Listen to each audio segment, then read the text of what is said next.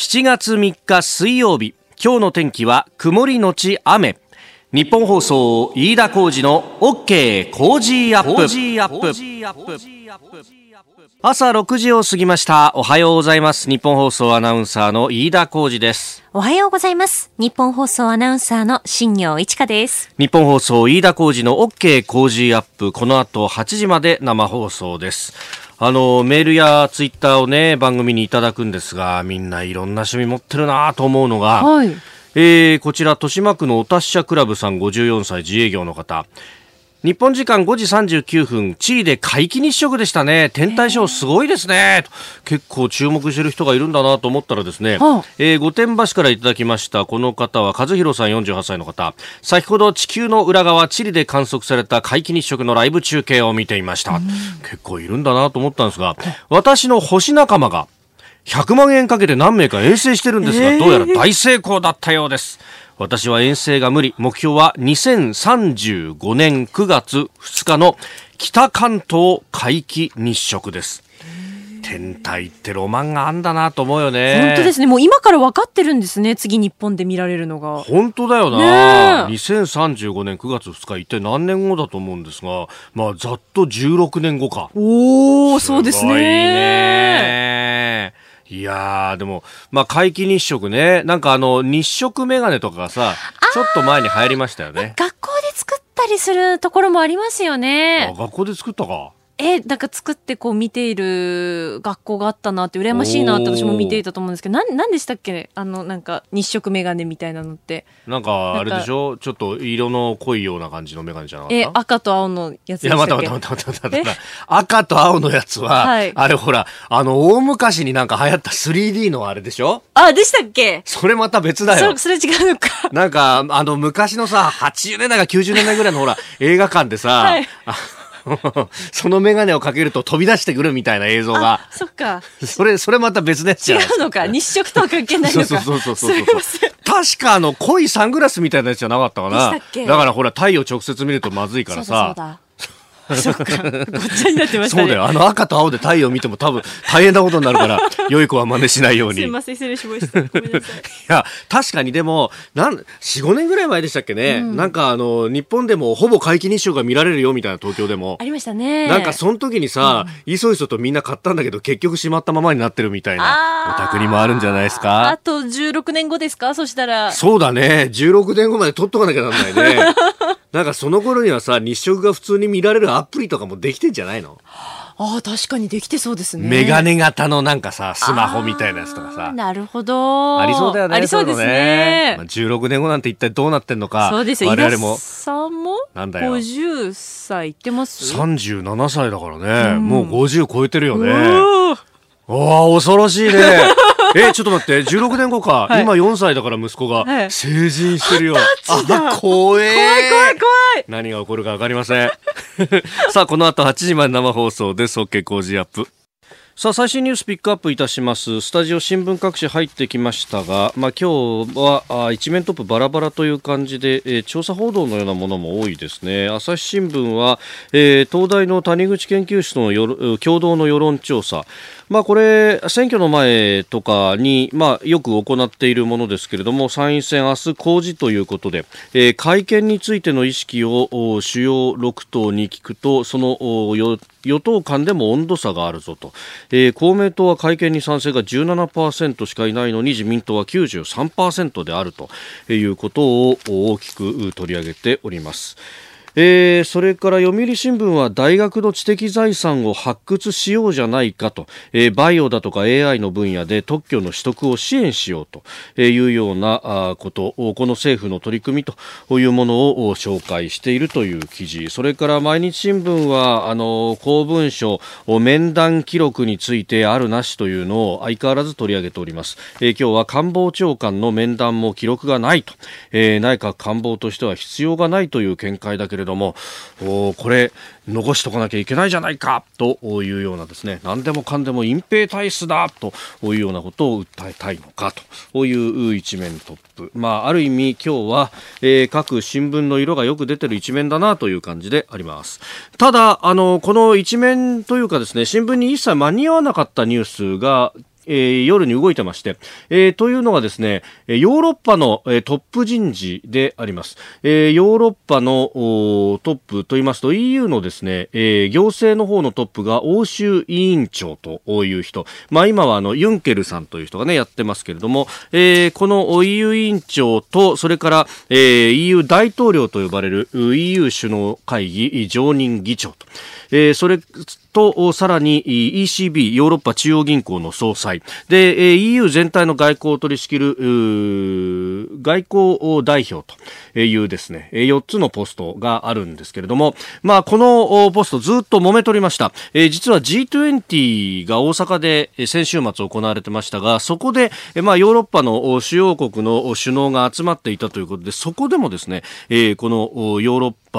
EU の、えー、トップ人事話し合われたんですけれども、まあ、ここでも結論が出ず。で6月30日に EU の首脳会議が行われたんですがここで徹夜で話し合うということをやったんですけれども結局結論が出ず、まあ、6月いっぱいでなんとか人事を決めようよって前から言われてたんですが、えー、これが全く出ずにですね7月に超えてしまいました。で、えー、先ほどなんですが日本時間7月3日の、まあ、2時とか3時ぐらいに各社速報を打っておりましたけれども、えー、こここでですね、えー、ヨーロッパ欧州委員長の候補が、えー、ウルズラ・ファンデア・ライエン氏というドイツの国防大臣を務めている方、えー、そして ECB ヨーロッパ中央銀行総裁はですね、えー IMF トップのクリスティーネ、クリスティーネ・ラガルドさんという専務理事の方、この方フランスの方なんですが、えー、これを選んだということで各紙、そして各社、速報を打っております。まあ、この、えー、ヨーロッパの欧州委員長という、まあ、ヨーロッパの行政のトップの人事というのが、一番注目されていて、えー、ドイツがですね、これ EU が発足して以来ずっとこのポストを狙ってたんですけど、通れなかったわけですよ。まあ、ヨーロッパ全体の行政を司るところにドイツ人を据えていいのかっていうのが、えー、フランスであったり、あるいはイギリスであったりというのに、根強い警戒感として、まあこれは第二次大戦の記憶から来る警戒感みたいなものがずっとあってなかなか取れなかったんですけれども、このヨーロッパの行政トップのポストをこう取り、今回は取りに行くと。で、えー、それとともにですね、ECB、えー、これはまあヨーロッパ全体の経済というか金融のトップ。こっちも取りたいというのがあったんです。で、もともとは ECB のトップに、えー、ドイツの中央銀行のトップであるワイトマンさんという人をつけると。まあ、これがかなり有力だと言われてたんですが、ところがですね、ドイツ人というのはですね、非常に勤勉で、非常にお金に細かくて、そして非常にケチなわけですよ。で、えー、ヨーロッパでも南ヨーロッパのフラン、イタリアだとかですね、ギリシャだとかスペインが、あのー、不景気だとか、あるいは債務危機でヒーヒー言ってた時に、ドイツはですね、そんなもん自業自得じゃねえかと。俺らの稼いだ、一生懸命稼いだ金を、その南の方でぐうたらちんたらやってた奴らに取られたかねえって言って、ワイトマンさんはですね、えー、非常に反対をしてました。その分ですね、ヨーロッパの特に南の方だったりとか、東欧の国々からすると、お前、俺たちの安い給料を使って物作ってたくせにって言ってですね、えー、儲けはドイツ人が全部がっぽり持ってくのかって言って、すっげえ恨みを買ってたんですよ。だから、ワイトマンさん、その、仕事ぶりとしては非常に評価されてたんですが、あいつだけは許せねえっていうやつがいっぱいですね、ヨーロッパの方にはいて、なかなか、えー、ヨーロッパ中央銀行の総裁ってのは難しかろうと。で、ドイツは方向を転換して、だったら俺たちは欧州委員長を取りに行くよと。で、えー、ECB の方はじゃあフランスに任せるということで、えー、このラガルドさんという人に決まったという経緯があります。ただしですね、ラガルドさんという人もですね、IMF 国際通貨基金のトップでありまして、で、えー、ギリシャ危機の時にですね、あのドイツのメルケルさんと一緒になって、まあギリシャ危機を一生懸命やったんですが、最初の方はですね、ギリシャ、もっと、か、倹約をして借金を返しなさいっていうのをドイツと一緒にゴリゴリやっちゃったもんですから、あんまり評判がいいとは言えない部分があるわけですね。あの、最近 IMF はですね、いや、やっぱりゴリゴリやりすぎると、借金返す前に経済悪くなっちゃってもっとどん底に陥るよねっていうことに、ようやく気づいてですね、なんとか、あの、最近はちょっと方針転換をしているんで、えー、ECB が、えー、今の緩和的な体制からすぐ変わるかっていうのはないんですけれども、まあ、なんといってもですね、まあ、ラガルドさんは、え、フランスの財務大臣をやり IMF のトップをやってで今回 ECB のトップということで木を見るに瓶な感じの政治的なセンスのある人ですからドイツがわーっと言ってきた時にそれを今のドラギさんのように跳ね返すんじゃなくってドイツの意も組みつつみたいな感じで中途半端な金融政策になる可能性もあるかなというのがヨーロッパのトップ人事でありました。あなたの声を届けますリスナーズオピニオンニュースについてのご意見をお待ちしております。今朝のコメンテーターはジャーナリストの佐々木俊直さんです。取り上げるニュースですが韓国への輸出規制強化について、えー、政府は安全保障が理由と説明をしております、えー、それから九州を中心とする猛烈な雨について、えー、気象庁は早めの避難を呼びかけております。えー、そしてアメリカが EU に対して40億ドル分の追加関税を検討というニュースも入ってきました、えー、さらに去年の税収について、えー、過去最高を記録したということです。あれ？増税はしてないのにね、え、それから明日告示の参院あ公示のごめんなさい。参院選についても、え、佐々木さんに選挙の焦点などを伺ってまいります。あなたの声を届けますリスナーズオピニオンです、えー、ニュースに対するご意見もそうなんですがあの新業アナウンサーが言っていた、はい、えー、青と赤の、はいうん、あの 3D メガネについて懐かしいねという書き込みだったりとか。昔でしたっけ？そうだからねあの年齢詐称疑惑っていう書き込みもあったよ、えー？でも学校の頃は作ったかもしれないねそういうのね。そうですよね。なんか作った記憶はあってでそれでなんかあの 3D 対応のみんなで見るみたいなさ視聴覚室とかでそっちだったかな。なんかそれあったような僕もそんなイメージはありますね。あちょっとごっちゃになってましたね、うん、日食と 3D と。あの決して太陽はそれで見ないようにと、はい、あ結構ねあのそういう書き込みもね注意を促すような書き込みもありましたが、はい、失礼いたしました。勘違いしておりました。いえいえいえいえ。えー、次は16年後だからまだ先の話だね。あそうですね、うん、まあ稲さんはあれですよ。50歳過ぎても今と変わらないですよ いい方じゃねえだろそれ もう老けてるからなぐらいだろそうそうそう確かにね年相応になりますねっていうね どんだけ時間かかんだよさあ、7時台はコメンテーターの方々とニュースを掘り下げてまいります。今朝のコメンテーター、ジャーナリスト、佐々木俊直さんです。おはようございます。おはようございます。よろしくお願いいたします。あのー、今日も蒸し暑くってね、本当。暑いですよね。ねムシムシムシムシと。あの、三拠点生活をされてると、ええ、やっぱり、こう、暑い時期はここ行こうかな、みたいなのあるんですか？でも暑い時期はどこ行っても暑いんですよ、ね、北海道でもない限り。そっか。軽井沢とかもね軽井沢に拠点があってですね、はいはい、8月は暑くて行けないです最近。あそうなんですか。もともとエアコンいらない土地だったんだけど、ね、近年なんかね気温上昇してて30度超えたりするんでエアコンなしで30度超えるとね結構きつい。なるほどね。うちはね去年エアコンとうと入れました。あついに。ついに軽井沢なのに。高原なのにそうなんですよね。やっぱり地球は温暖化しているのかかもしれないです、ね、えー、今日もよろしくお願いいたします。しままあ気象の関係でいうと九州の豪雨についても7時台で取り上げてまいります。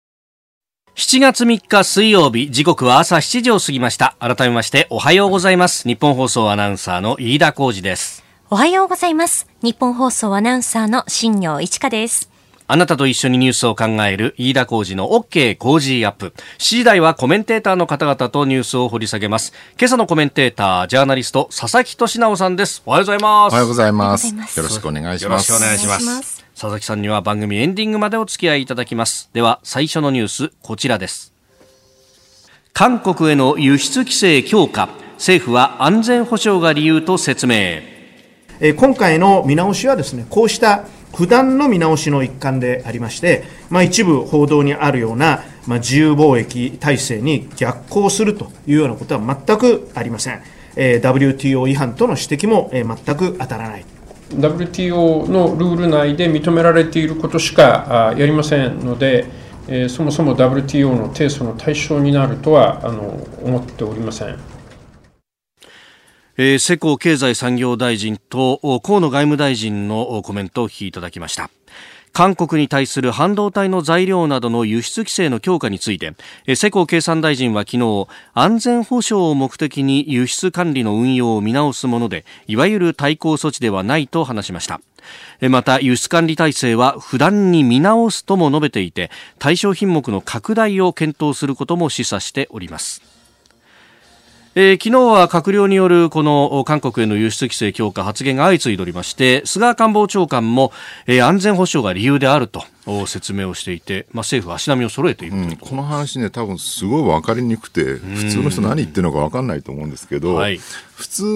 貿易って今ね WTO って世界貿易機関っていうのがあって、はい、最恵国待遇っていうんです。要するにこういうふうにある国と貿易してたら、それと同じ条件で他の国とも一緒に仲良くしなきゃいけないですよと。はい、だからそういう、その理念から言うと韓国だけね、なんか締め出すみたいなイメージでけしからんじゃないか。はい。韓国はそういうロジックなわけですよね。えー、でもね、その、WTO の話とは全く別に、はい、あの、キャッチオール規制っていうですね。キャッチオール規制。はい。兵器とか核兵器とかに対する規制があるんですよ。はい。これどういうものなのかっていうと、要するに大量破壊兵器とかに使われる可能性がある部品とか材料に関しては、経済産業大臣の許可を得なきゃいけませんっていうね、これ安全保障の話ですよね。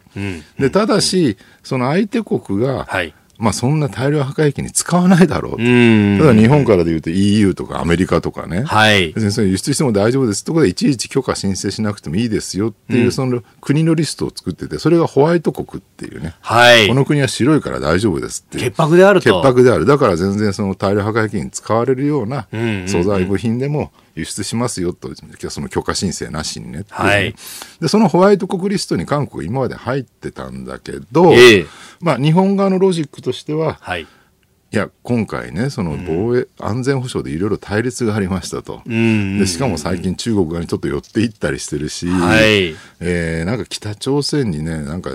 いろんな物資が流出してるっていう噂も結構あるわけですよね。この前もほら、あの、洋上でね、なんか、はい背取りです背取りしてたって話があったじゃないですか。えー、そうすると安全保障的には、韓国にもしその大量破壊兵器、核兵器とかの材料を輸出どんどんしたら、それが北朝鮮に流れちゃう可能性がある。っていうのも含めて安全保障上の懸念があるので、ホワイト国規制から外しますと。で、これはあくまで安全保障の話なんで、はい、WTO の最恵国待遇とは全然関係ありませんよっていうのが日本のロジック。はい、で韓国側は、いや、それ WTO の話だろって言ってて、えー、結局ね、これはもうどっちの物語が説得力があるかっていうね。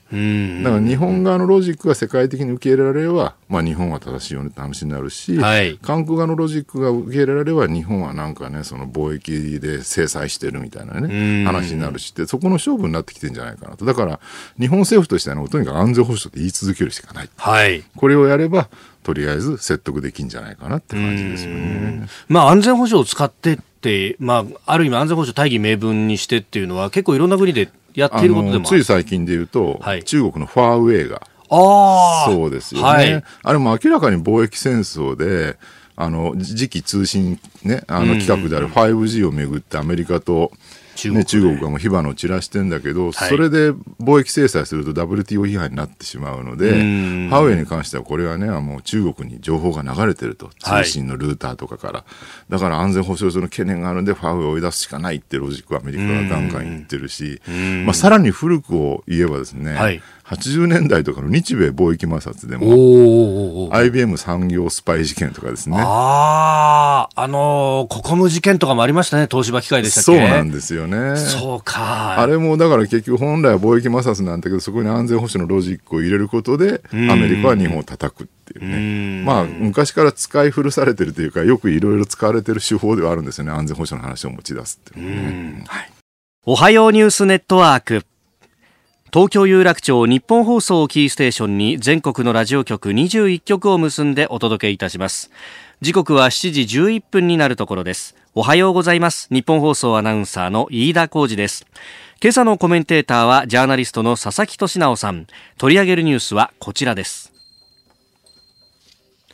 九州を中心に猛烈な雨。気象庁が早めの避難を呼びかけ。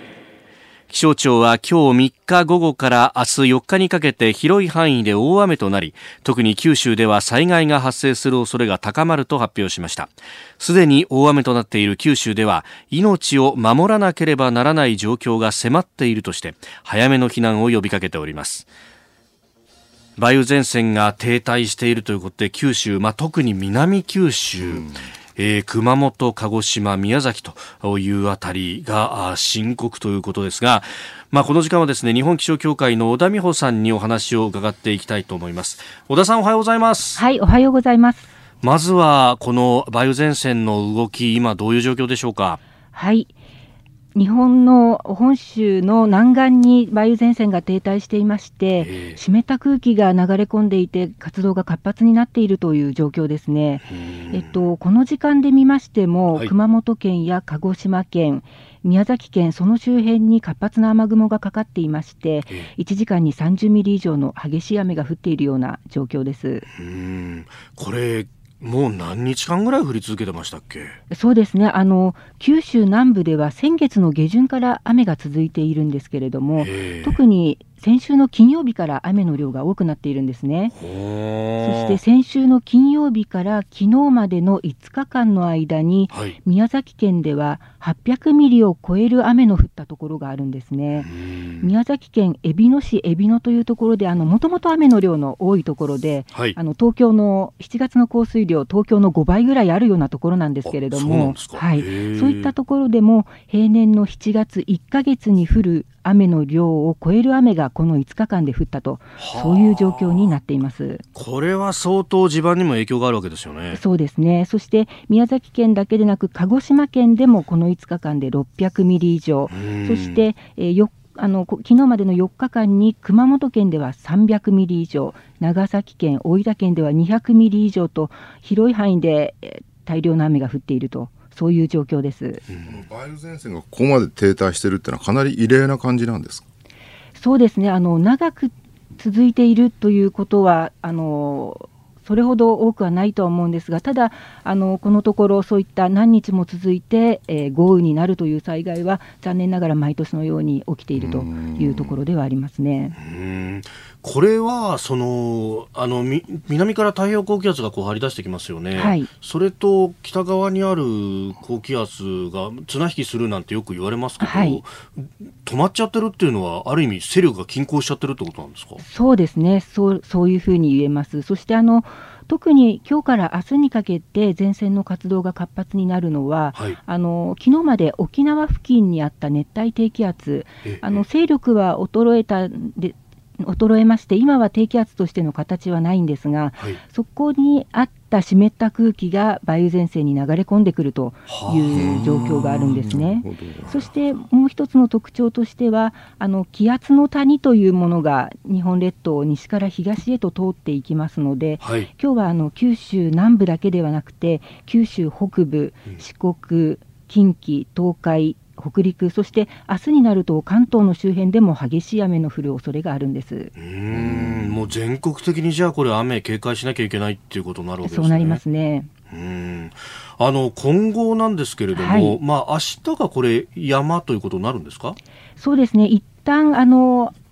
今日から明日に大量の雨が降るということになりますなりまして、その後一旦前線が少し離れて雨の止むところも明日の午後には出てくるんですけれども、梅雨前線そのものは6日土曜日頃まで本州の南岸にずっと停滞するんですね。ですから、すでに昨日までに大量に雨が降ったところに今日から明日にかけて大量のまた雨が降ってしまいそしてさらに土曜日にかけてもっと雨の量が増える恐れがあるということで、非常にあの重大な災害の起きる心配のある状況になっています。これ、まあ、あの毎年のように、ね、土砂崩れっていうものが報道されますけれども、はい、どうでしょう、なんか兆候とかって見えたりするもんですか？そうですね。あのといいますか、すでにこれだけの雨の量が降っていますので、えー、えっと、広い範囲に山や崖など、水分多く含んでいるような状況になっていますので、少しの雨でも土砂災害などのあの起こる恐れがあるという状況ですよね。うん。もうじゃあ、本当に早めにというか、何もないうちに避難しておいた方がってそうですね、早めの避難、それからあのご近所ですとか知り合い家族と声を掛け合って避難するっていうことが大切なんじゃないかなというふうに思いますね。わかりました。小田さんどうもありがとうございました。はい、え日本気象協会の小田美穂さんにお話を伺いました。ね、正常性バイアスみたいなのがよくあって周りがみんな避難してないから大丈夫だろうと思ったら、はい、わっとね土砂崩れにやられてしまったりとかするっていうねだからまあ周りの人が逃げてなくても、はい、ちゃんと自分は天然湖で避難する天然湖でっていうのは大事だと思いますね。まあ本当雨が激しくなってくると避難しようと思ってももはやできないってことになりますもんね。もう浸水しててね向こうに行けないとかね。えー、自治体などから避難情報なども出ると思います。ぜひそういったものにも耳を傾けて早めの行動をお願いいたします。えー、では続いて2つ目こちらのニュースです。アメリカが EU に対し40億ドルの追加関税を検討。アメリカの通商代表部は1日民間航空への補助金をめぐって対立している EU= ヨーロッパ連合に対して新たに40億ドル分の追加関税を検討していると発表しました。4月に公表された分を含めると合計で250億ドル。日本円にしておよそ2兆7000億円規模となります。今後貿易摩擦激しくなる可能性もあります。まあ、これ、あの、スコッチウイスキーなんかにもかかるということで、なんで俺たちまで、みたいな ことにもなってるようです。これ、もともとのなんか原点っていうのが、ボーイング、はい、アメリカボーイングとヨーロッパのエアバスのですね、はい、対立っていうね、これそれぞれアメリカとフランスがですね補助金出していて、うんうんはい、でその補助金が両方とも WTO からそれは違反ですって言われてるっていう、ね、もうなんかどうしようもない関係で。これね面白いんですよ。でも結局航空機市場って一人勝ちになる可能性があるので、はい、とにかく開発させなきゃいけない。でも開発には巨額のお金がかかるからそれでもし、例えば、ボーイングに負けてしまうとですね、結果お金かけて開発したのに、えー、エアバスが全然儲からないと、はい、だったらもう補助金バンバン与えてでも先んじて開発させた方が市場が取れるっていうね、えー、だから補助金競争になるんですよね、はい、でも両方とも補助金出しちゃったらどうなるかっていうと結局両方とも開発できちゃうから市場が取れなくなる、はい、両者とも、そうするとどうなるかっていうと値下げ競争が始まってですね、はい、でそこで儲かんのは誰かって言ったら、えー、エアバスやボーイングの飛行機を買う国ってね、日本とかね、はい、だから補助金でプラスアルファされた分のお金は最終的に日本とかに回ってくるから漁夫の利を得てるのは日本みたいなね。日本とか他の国っていうね、はい、そういう構図なんですよね。だからまあ言ってみれば勝手にやってどんどん 貿易戦争してくれって気もしないでそうそうしないでもないんだけど、はい、まあこういうのがねどんどんエスカレートするともともとほら全部二国間でね貿易摩擦なんとかでやってたのをそれじゃあもう経済回んないんで世界的にみんなでねあの自由貿易にしましょうっていうふうに始まってガットから今の WTO で90年代に作って、はい、それでようやく世界的な自由貿易体制が確立してきたのにトランプが引っかき回してるせいでまた、ね、ガット以前の古い時代に戻りつつあるっていうね、はい、これやると実は誰も得しないっていうことなんですけど、そこをね、トランプさんはあんまり気づいてないっていう、まあ、そのね、WTO のルールってもの、うん、アメリカやヨーロッパはどちらかというと今まで守ってきたけれども、ね、まあ、ある意味、いや、中国がただ乗りしてんじゃないかみたいなところの批判も、うん、でも最近だからね、中国は、はい我々が WTO を守るんだとか言ってていや本当ですよね。お前はどの口で言ってんだって感じもしなくもないんだけど補助金って言えばあなたみたいな話ですよね。でも結果的になんかねそういうふうに見えなくもないっていうねおかしな構図になってきてはいるんですよ。だから結局ね世界ってほら秩序国際秩序ってあるように見えて、はい、その上にね最高権力とか警察とかないから、えー、みんな好き放題やってるところをなんとか穏やかに収めてるだけなわけじゃないですか。だから WTO にしてもまあ砂上の楼閣ですよね言ってみればね。誰かが守んないと言い出した瞬間崩壊しちゃうわけだから、はい、そこをバランス取ってきたのが戦後の国際秩序ワールドオーダーだったんですけどこれがねだから今音を立ててなんか足元から崩れ落ちつつある、はい、あらゆる場面でね、えー、だからこの先どうなんですか？19世紀に戻るんですかねっていう、ね,、う。ん、まあ、今まではそこのまあオーダー、まあ、秩序を、うん、まあ、ある意味睨みを利かしている役として超大国アメリカっていうものがいたけれども、ね、これが織り出した時に、うん、じゃあ核のないところをどう調整していくかと。本当はだから日本とか EU とかで共同歩調を取って、我々が守るんだってやんなきゃいけないんだけどみんなヨーロッパなんかほら足元に移民のも難民の問題があったり、はい、混乱してるから、えー、実は結果的になんか日本が一番安定してるっていうね。うねだ G20 でも結局間入ってこれ調整役をしたのは実は日本だったっていう。ですよね。まあただ中身がないって日本から言われるんですイランにも行ったりとかね。えーえー、安倍さんの送検にかかってるっていう、まあ、左派の人が聞いたら怒り出しそうな話ですけど、結果的にそういうふうに見えちゃってるのは事実かなって感じはしますよね。まあ、その辺の、じゃあ、コンセンサスみたいなものを、うん、まあ、確かにそういうのって、あの、日本は得意なのかもしれないですね。うん、メルケルいなくなった後は、本当に安倍さんしかいなくなっちゃいますよっていう話ですよ。今朝のコメンテーターはジャーナリスト佐々木俊直さんです。引き続きよろしくお願いします。よろしくお願いします。続いて教えてニュースキーワードです。60兆3564億円。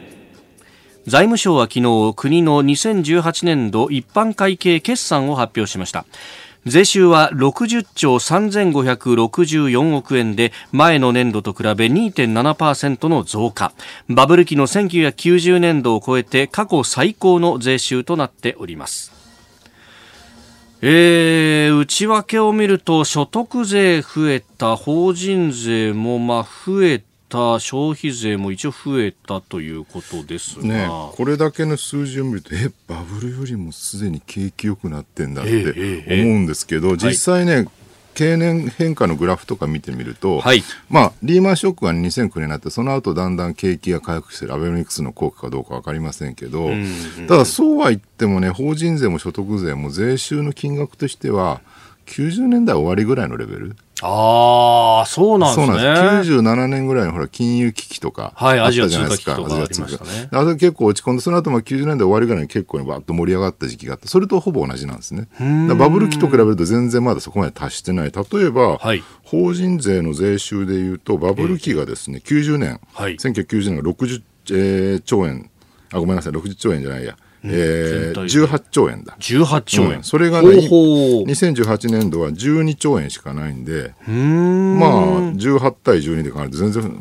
まあ、少ないですよね。で、ね、結局じゃあ何がね、史上最高にしてるかっていうと、はい、消費税なんですよね。消費税。結局はね。えー、17兆6808億円と、うん、そうなんですよ。18年度は。だから消費税をさらに上げれば税収が増えるんだっていうのが今の政府というか安倍政権のロジックなんだけど、ここはね、非常に難しいんですよ、バランスとしては。はい、で実際ね、過去消費増税何度かして、その度に景気冷え込んで落ち込んでるわけでしょそうですね。ただもう落ち込んだんだけど、そう言いながら緩やかに景気回復してきてるので、その落ち込みを吸収しながらも、税収が増えてきたっていう構図にはなってるんですが、さらにこれでも8%を10%にしたら、やっぱりね、インパクトは相当大きいと。計算しやすいですからね。計算しやすい。今まで2000円のもの買って、えっと、8%だから160円みたいなのが、一瞬にして200円って分かってしまう、ね、そうですね。あこれ、じゃあ、値札2000円だけど2200円ってことか。そうなんです。みたいなね。うん。だからね、このインパクトがどのぐらいあるかっていうのが、果たして税収プラスにね、寄与するかどうかって、ね、現時点で僕は結構何とも言えないんじゃないかなと。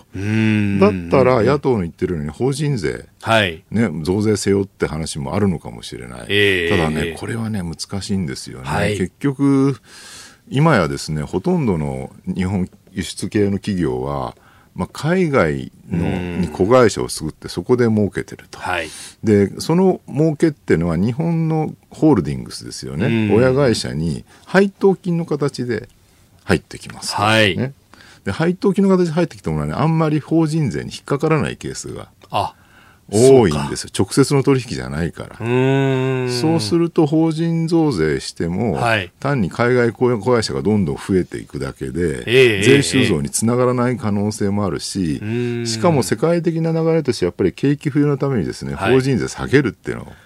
どこでもやってるわけですね、その日本だけ突出して法人税が高いと、はい、ますます企業が海外離れしてしまうっていうね、そういう危険もあるので、多分法人増税はなかなか難しいかなっていうね。でそうなると、まあそうですね、消費増税しない方がいいんじゃないか、ね、でもそうすると財政出動する財源はってなってくると、まあ、ここで MMT みたいなね。そうですね。インフレがドーンと上がらない限りは。そうそう増、税収なくても、ばらまいてもいいんじゃないのって話になってくる。そこからまた別の議論になってくるわけですけど、どっちにしろこの60兆円というのはね、そんなに喜ぶ話ではなく、はい、微妙なバランスの上で、ようやくここまでたどり着いたっていう、あの、理解をしておいた方がいいんじゃないかなと思いますね、うん、まあね、この辺のこの経済の話っていうのは、後ほど、あのアンジュさんのコーナーなど挟んで、えー、各党のね、公約の点検などもね、えー、参院選の話の中で。そこでしっかりね、また出てきたい、はい、出てきますね。えー、今日のキーワード60兆3564億円でした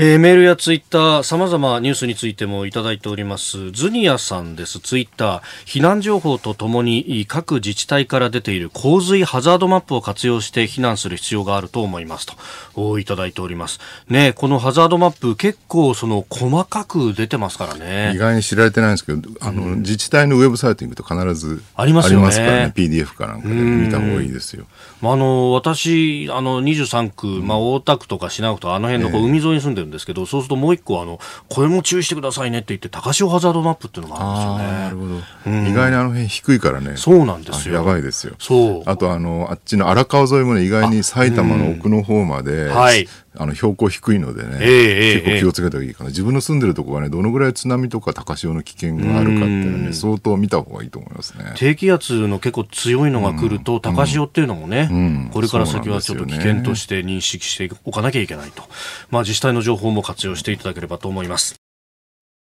お送りしております。飯田浩二の OK 工事アップ。お相手は私、日本放送アナウンサー、飯田浩二と、新業一華がお送りしています。今朝のコメンテーターはジャーナリスト佐々木俊直さんです。引き続きよろしくお願いします。よろしくお願いします。続いて、ここだけニューススクープアップです。この時間、最後のニュースを、スクープアップ。参議院選挙、明日7月4日国公示。第25回参議院選挙は明日7月4日に公示されます。投開票は21日、17日間の選挙戦がスタートします。えー、令和初の国政選挙ということになるんですね。明日、公示の参院選ですが、まあ、公約等々も新聞などにも出てきておりますけれども、さあ、佐々木さん。これね、一番見なきゃいけないのは経済政策ですよね。はい、やはりね、あのね、急にここに来て野党側が反緊縮に舵を切ってきたなっていう、はい、だから例えば立憲民主党が消費増税凍結みたいなことを言ってたりとかね、えー、そうですね。朝日新聞のね、このそれについてね、野党消費増税反対で一致っていう27日の記事があるんですけど、はい、前文の最後に、うん、えー、消費税をめぐる野党の発信が活発化している背景には、暮らしに直結するテーマへの有権者の関心の高まりがありそうだって。前から高まってますよ、そんなもの。いや、そうですね。暮らしに直結するテーマ気にしないで、うん、いつまでも安全保障とですね、憲法の話ばっかりしてるからだんだん飽きられたってことにいい加減、えー、気づきようと思うんだけど、まあ気づいたのはいいかなと思うんですよね。で、ここでね、立憲民主党と、はい、僕ね、もう一個あの、山本太郎さんのあ令和新選組。この二つの違いが面白くて、立憲民主は、えー、消費税凍結、じゃあ財源どうするのかってところで、はい、あのー、法人税とか富裕層への増税強化みたいな、はい、税収強化みたいなことを言ってるんですよね。だからこれさっき話したようになかなか法人税、ね、強化しようと思っても世界的な流れとして法人減税の方向に進んでるし、うんはいなかなか海外子会社からですねかんあの管理してくるお金に税をかけるのは結構難しいってところもあり、あまり有効ではないんじゃないかと。でもう一個のね面白いね山本太郎さんの令和、はい、新選組、えこれがですねなんとあの、まあ、消費税廃止っていう公約言ってるんですけどじゃあ財源どうするかって言ったら国債増発すればいいおこれはモダンマネタリーセオリーではないかという、はい、そうですね。MMT ね。MMT ただね MMT っていう、はい、まあ MMT とリフレの違いとかもあるんでなかなか難しいんですけど、うんうん、こういう方向の、はい、いわゆる国債増発でねその財政出動すればいいと、うん、税収はいらないんだっていう考え方に関して言うと、はい、左派の経済学者これ今まで否定的だったんですよね。おおむね。例えば一番典型で言うと浜典子さん。ああ日本の左派の経済学者の方々ってことですね。6月6日のねこれどこの記事なんだろう。えー、っと、アイラの記事ですね。ああ、朝日新聞系列ですね。ねアイラのコラムで、その MT について取り上げていて、はい、えー、アメリカの民主党左派がこの論理を支持しているのだという。まあそうですね。情けない話だ。国家権力が何ら節度なく金を繰り出し放題、使い放題、ばらまき放題という状況を良しとするとは、至ってリベラルらしくない。何がリベラルらしくないのか僕には全く分かんないし、えー、世界的な流れで言うと、えーはい、リベラルあるいは左派がですね、うん、えー、とにかく反緊縮で、えー、国債でですね、はい、あの税収にあ税収財政を担うんだって方向をみんな支持してるわけなんですよ。はい、ただなぜか日本の左派だけは、えー、えー、反緊縮に反対。っっていうね。そうなんですよね。その不思議なねじれ構造があったのは、まあ、浜典子さんいまだにこう言ってるんだけど、一方で、ね、はい、令和新選組みたいな、えー、完全に反緊縮、ね、MMT に舵を切る左翼も出てきてるっていうところはね、構図としては僕は結構面白いんじゃないかなそうなんですよね、うん、僕もあの、まあ、旧来からのこうリベラルとか、うん、まあ、左派っていうものをやってきたあの人たちの大幹部の,、あの懇談みたいなもので聞いたんですけど、えー、やっぱり MMT に関しては非常に反対であると、でその理由が、えー、いや、飯田さんね、この国は1000兆も借金があるんですよと、えー、これを返していかなきゃいけないのにもっと出せっていうのはありえないじゃないですかっていう話それはきっと財務省の勉強会やったんじゃない？かで、ね、どっちかっていうともうゴリゴリの左派の人たちであっても、こういう発言があるんだってびっくりしたんですよね。だからね、なんか一見こう、自民党対野党っていう対立軸があるように見えて、はい、そこで議論してるように見えるんだけど、実は隠れた対立軸として、財務省をはじめとする官僚 VS、はいね、その他みたいなね、えー、で結構ねその財務官僚とかに意外にマスメディアの記者とか野党の議員とかも飲み込まれてロジックとしてね、ケースが多いので、えー、そこを要注意してみないとそうです、ね、何が対立になってるのかっていうね。だから単純に与野党の対立だけじゃないってことはね気づいた方がいいというか理解した方がいいなと思いますね。確かにその消費税のまあ賛成か反対かみたいなところでまあくっきりとした色分けになるんで見られるんですけど、じゃあその財源だったりとかの部分でいうとさっきおっしゃった法人税とかある意味金持ってそうなところから取ってくるっていうこうロジックだと経済全体のパイが大きくならないと。そうなんですよね、でそこでもう一個問題なのがじゃあ自民党はなぜここまで消費増税に固執するのかと、はい。まあ、アベノミクスって金融融緩和政策でですね、えー、まあ MMT の典型だとか、結構 MMT 海外論者からは、あの、安倍政権言われてて。それを言ってる、あの、ケルトンニューヨーク州立大の教授ですか、うん、まあ、まさに日本が例じゃないかと。そうなんですよ、ね、どんどん国債出したって 大丈夫なんだからっていう話をしますよね。そうなんですよね。だその、MMT の中心にされてる安倍政権が、ここで消費増税してしまうっていうのは、ロジックとしてあんまり成立ししてないはずなのに、なんでそこに強行するのかと、そうするとね、ちょっと僕、この辺政治の内情は詳しくないんで分かんないですけど、安倍政権内部で果たして財務省、との関係がどうなってるのかってあたりがね、結構気になるところですね。押し切られてるのか。ねそれでもど、どう考えても、でも今までのアベノミクスの流れで言うと、積極的に消費増税しようっていうふうに、はいね、ならないだろう。オール意見になるはずはないので、ちょっとそこはね、不可解な感じがしますよね。で、その上、まあ、この政権っていうのは、どちらかというと、経済産業省主体で支えてる政権でもあるから、財務省とは距離を置いてるはずなのにねっていう。そうなんですよね。そう。であの金融というかあの、まあ、マーケットサイドの人間に聞いたことがあるんですけど、うんえー、いやね、ある意味、経産省の限界みたいなもの見えるんだよって言うんですよ。結局その消費増税はやると、うん、ただそのショックを軽減する中に、うん、経産省がやりたいマイナンバーカードを普及してとか、ね、あのキャッシュレスとかあのクレジットカード決済だとポイント還元とかそういうのがふんだんに盛り込まれているんでいや俺たちの主張もちゃんと盛り込まれてるっていうところで言うとある意味、あ、なるほどなと。そこで経産省と財務省手を打ったんじゃないおっていうやりたいことがある、これやりたいから、今までできなかった。やってもいいよ、みたいな。じゃあ、財務省、分かった、経産省、お前らもうガンガンやっていいから、その代わり消費増税認めてね、みたいなね。確かに財務省としては、あの、行ってこいでほとんど旨味がないというか、そうですよね、入ってきた税収分は、まあ、ポイント還元とかで出てっちゃうけど、でもやっぱりこれ、増税をしたぞって、っていう。なんですかねあの増税に対する異様な欲望というのはね。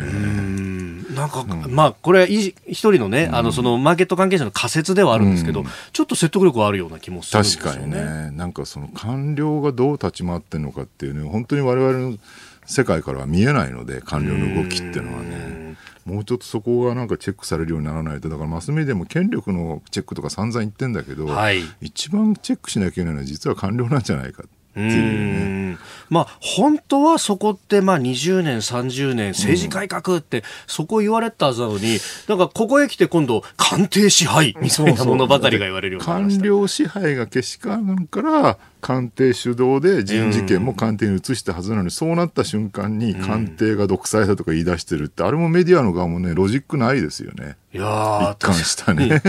本当。だそこをなんかもうちょっと冷静に、そのこれまでのその推移をですね、官僚と政権の関係を総括した記事とか、レポート読みたいんだけど、なかなか出てこないっていうね。なかなか難しい、なんか根深い問題を答ってますよね。はい。えー、参院選明日公示という話から、まあ、あこの国の、まあ、ある意味、あり方みたいなところまでお話をいただきました。まあ、選挙がね、それの機会になると、そうなんです。ここの議論をね、経済の議論をしっかりしてもらわないと、うもう、えー、ここだけですよ、主戦場は。はい。もはや。